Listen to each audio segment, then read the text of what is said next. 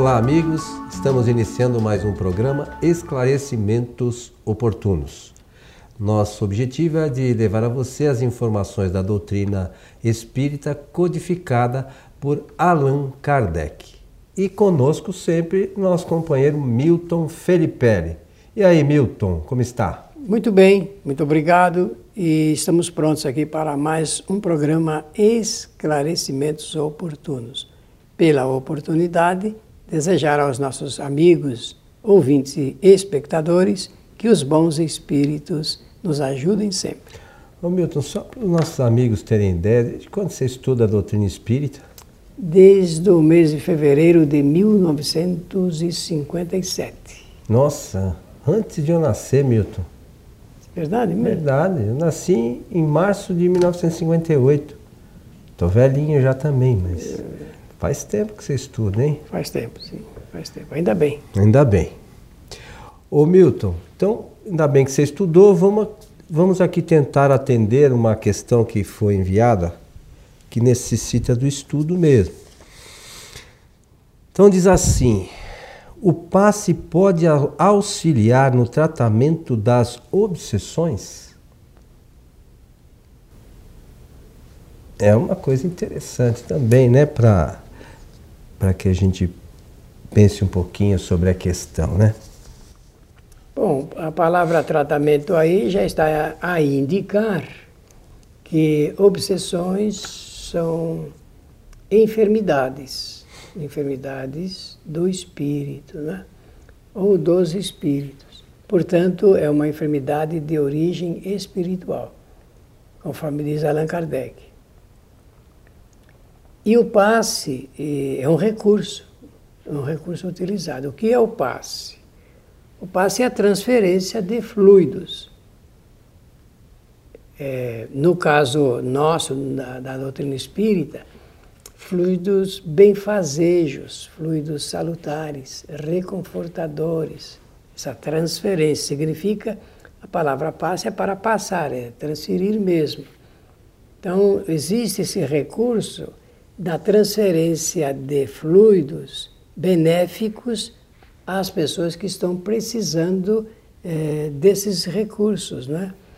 E fluidos, então, segundo o Espiritismo, fluidos são matéria, não o tipo de matéria que nós conhecemos aqui na Terra, sólida, líquida, gasosa, ou radiante, ou plasma, mas um tipo de matéria que não se pode pegar nem medir com os instrumentos materiais, mas existe em todo o universo. Os fluidos, então, por serem matéria, têm composição atômica. E essa composição atômica dos fluidos, ela é modificada, a sua qualidade, através do pensamento. Para o Espiritismo, os espíritos agem sobre os fluidos através do pensamento. É assim que a nossa doutrina nos ensina. Então nós qualificamos os fluidos, damos a ele uma certa qualidade e fazemos a transferência para as pessoas. E isso aí nós usamos o pensamento. Nos centros espíritas, isso é gestual, isto é, existem uns gestos que são feitos, mas necessariamente nós não precisaríamos fazê-los, esses gestos, porque o procedimento é através do pensamento. Mas a referência é a de elevação das mãos sobre a cabeça do enfermo ou da pessoa que está aguardando essa ajuda. Então, supõe-se que dessa elevação das mãos, então, suspensão das mãos, os fluidos recaem sobre a pessoa. Essa é uma imagem, eu estou aqui só passando uma imagem para nós começarmos a estudar a matéria. Então a pergunta é se o tratamento através do passe pode auxiliar nas soluções dos casos de obsessão. Eu diria, na cura da obsessão. Posso falar assim? Acho que também tem sentido. Tem sentido. Então, olha, evidentemente, a finalidade do passe é amenizar. Ele não é solucionador, mas ele ameniza.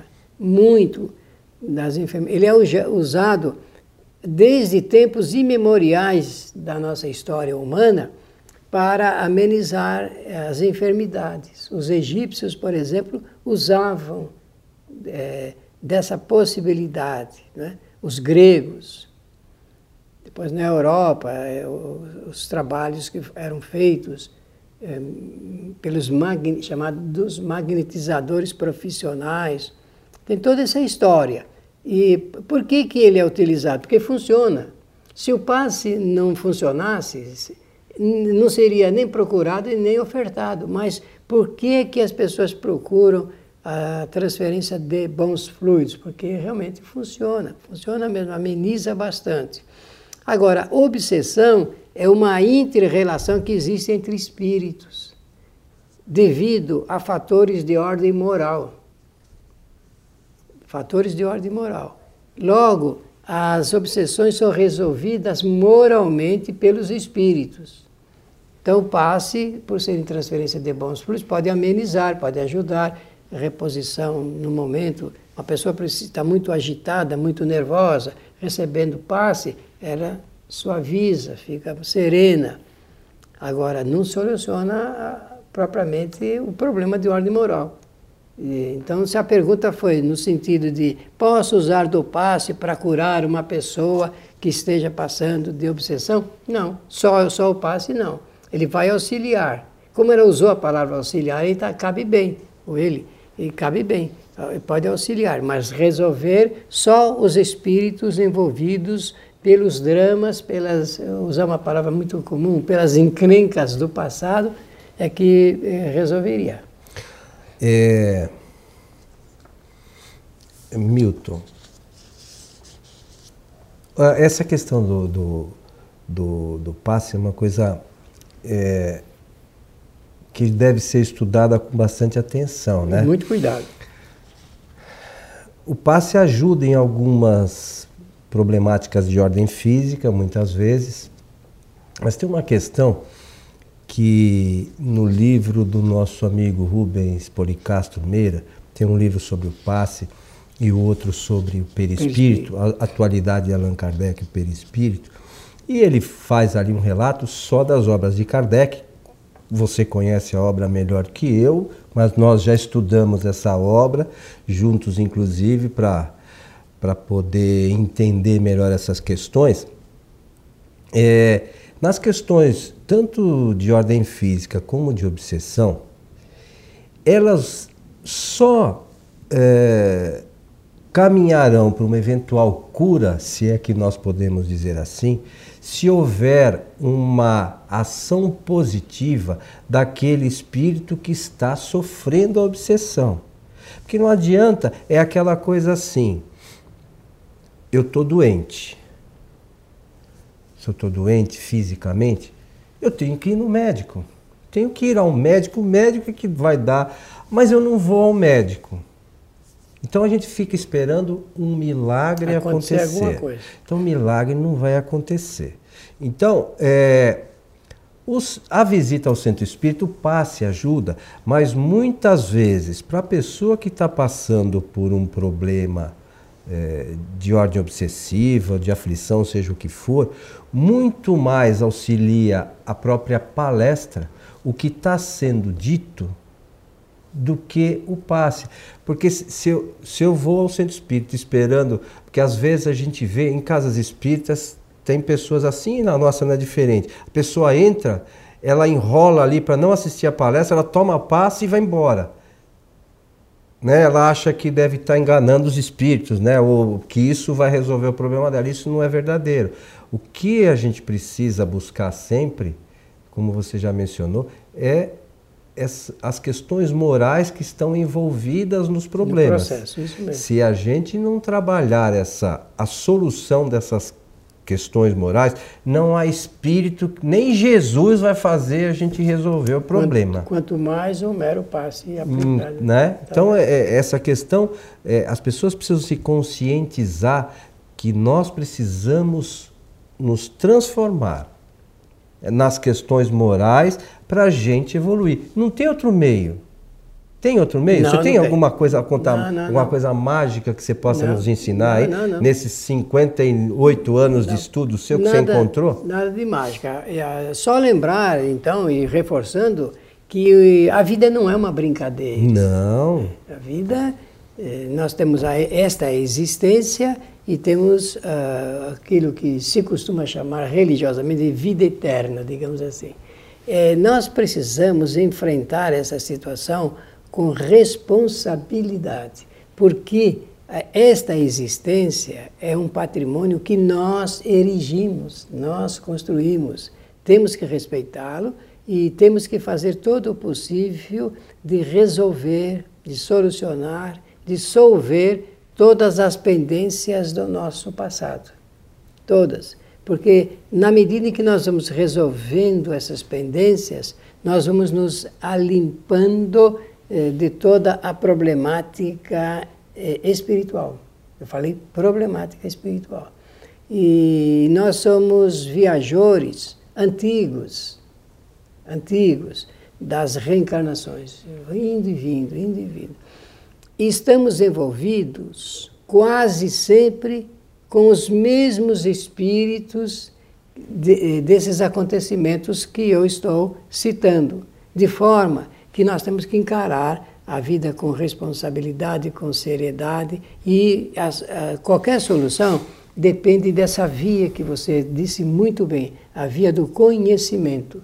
Para conhecer, é preciso estudar. Para estudar, é preciso se aplicar. Agora, se a pessoa não tiver responsabilidade, e eu falei 3 vezes essa palavra de propósito, se ela não tiver responsabilidade, com certeza ela vai deixando passar.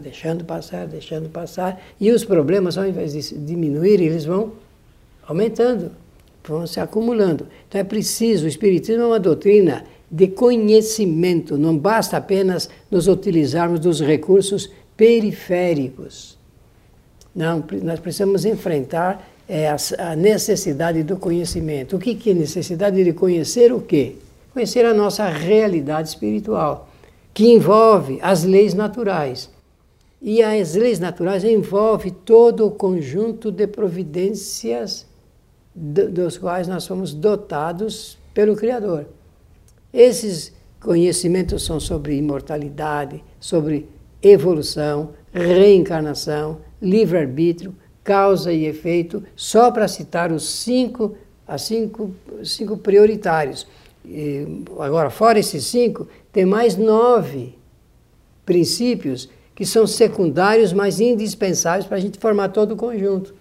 E nós precisamos enfrentar isso. Como é que a gente vai enfrentar? Estudando. Estudando o quê? Aonde que eu encontro base para esse estudo que eu quero fazer? Olha, nós temos uma doutrina constituída de 5 livros. O Espiritismo é constituído de 5 obras fundamentais para o conhecimento. O Livro dos Espíritos, o Livro dos Médiuns, o Evangelho segundo o Espiritismo, o Céu e o Inferno e a Gênese. Os 5 livros escritos por Allan Kardec.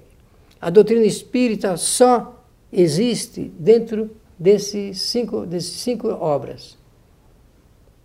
Claro que existem outros livros escritos por Kardec, necessários para a conexão de suplementação de conhecimento. E alguns deles foram bases para essa revista espírita, por exemplo, foi base para... Foi porque foi um verdadeiro laboratório que Kardec pôde preparar para que muitas experiências fossem feitas, e é um verdadeiro reduto, é quase que a gente pode dizer que é um fórum onde os assuntos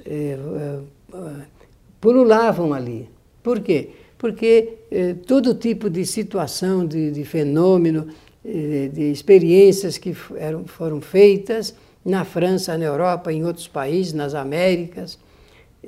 Então, é uma doutrina séria, uma doutrina séria.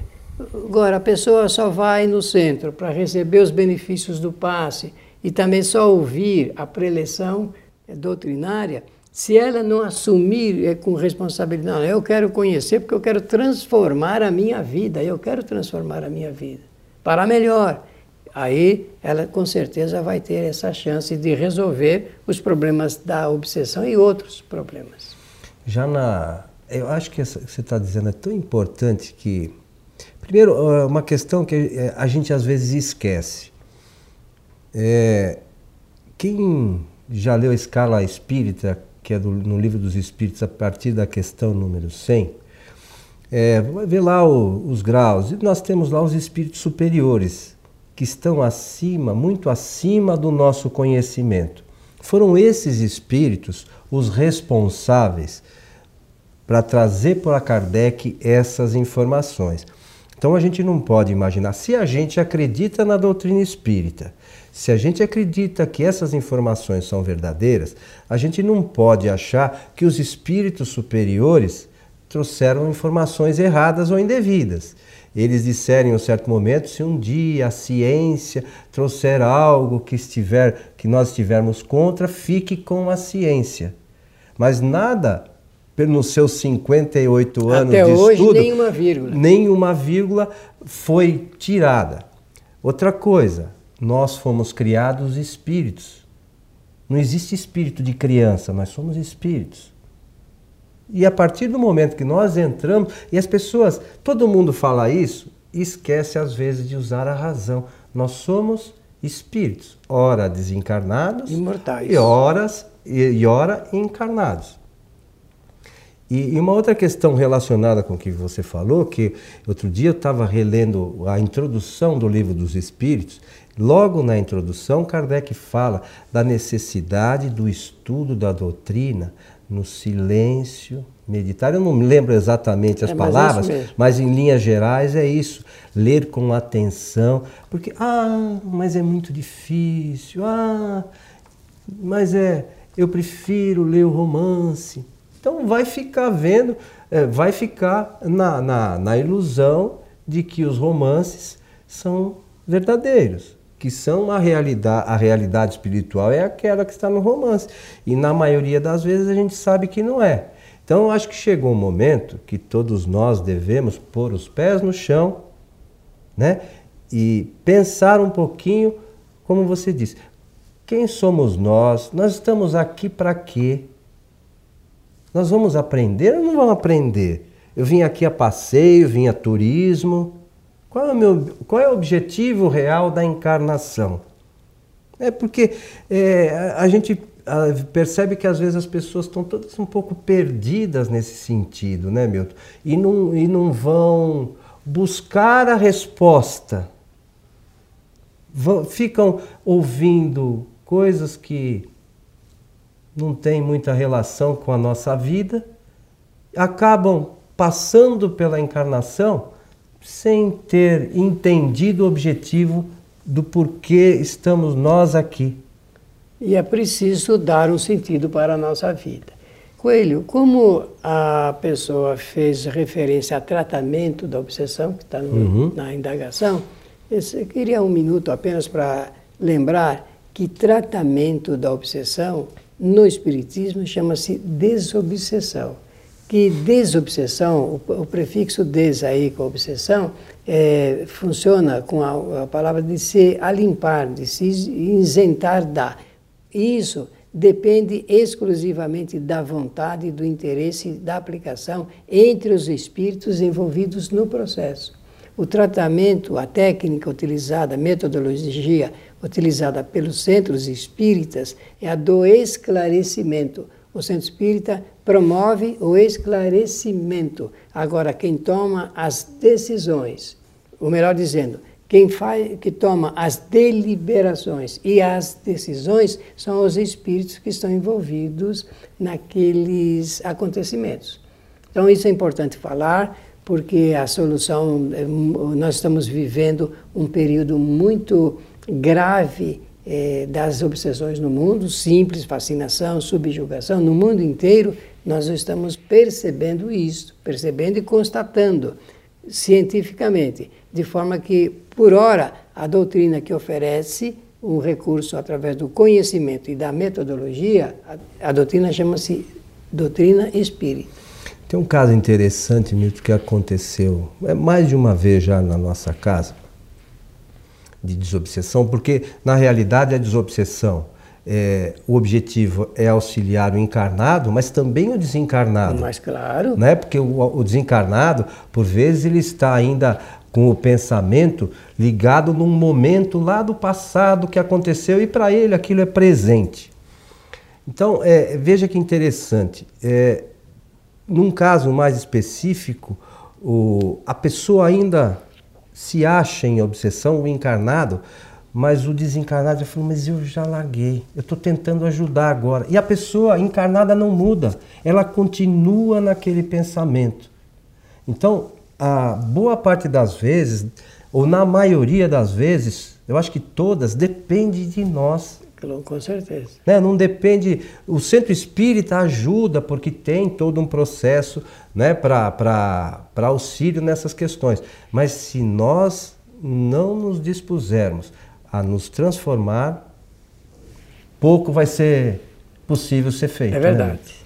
Suas despedidas, meu caro. Muito obrigado pela atenção de todos e que os bons espíritos nos auxiliem sempre. Milton... Ele mudou hoje, hein? Eles falam nos ajudem e depois nos auxilia. Mas eu estou aqui de olho em você. É para seguir a pergunta. Seguir, tá bom. A linguagem. A vocês que estiveram conosco, um nosso abraço e até o nosso próximo encontro.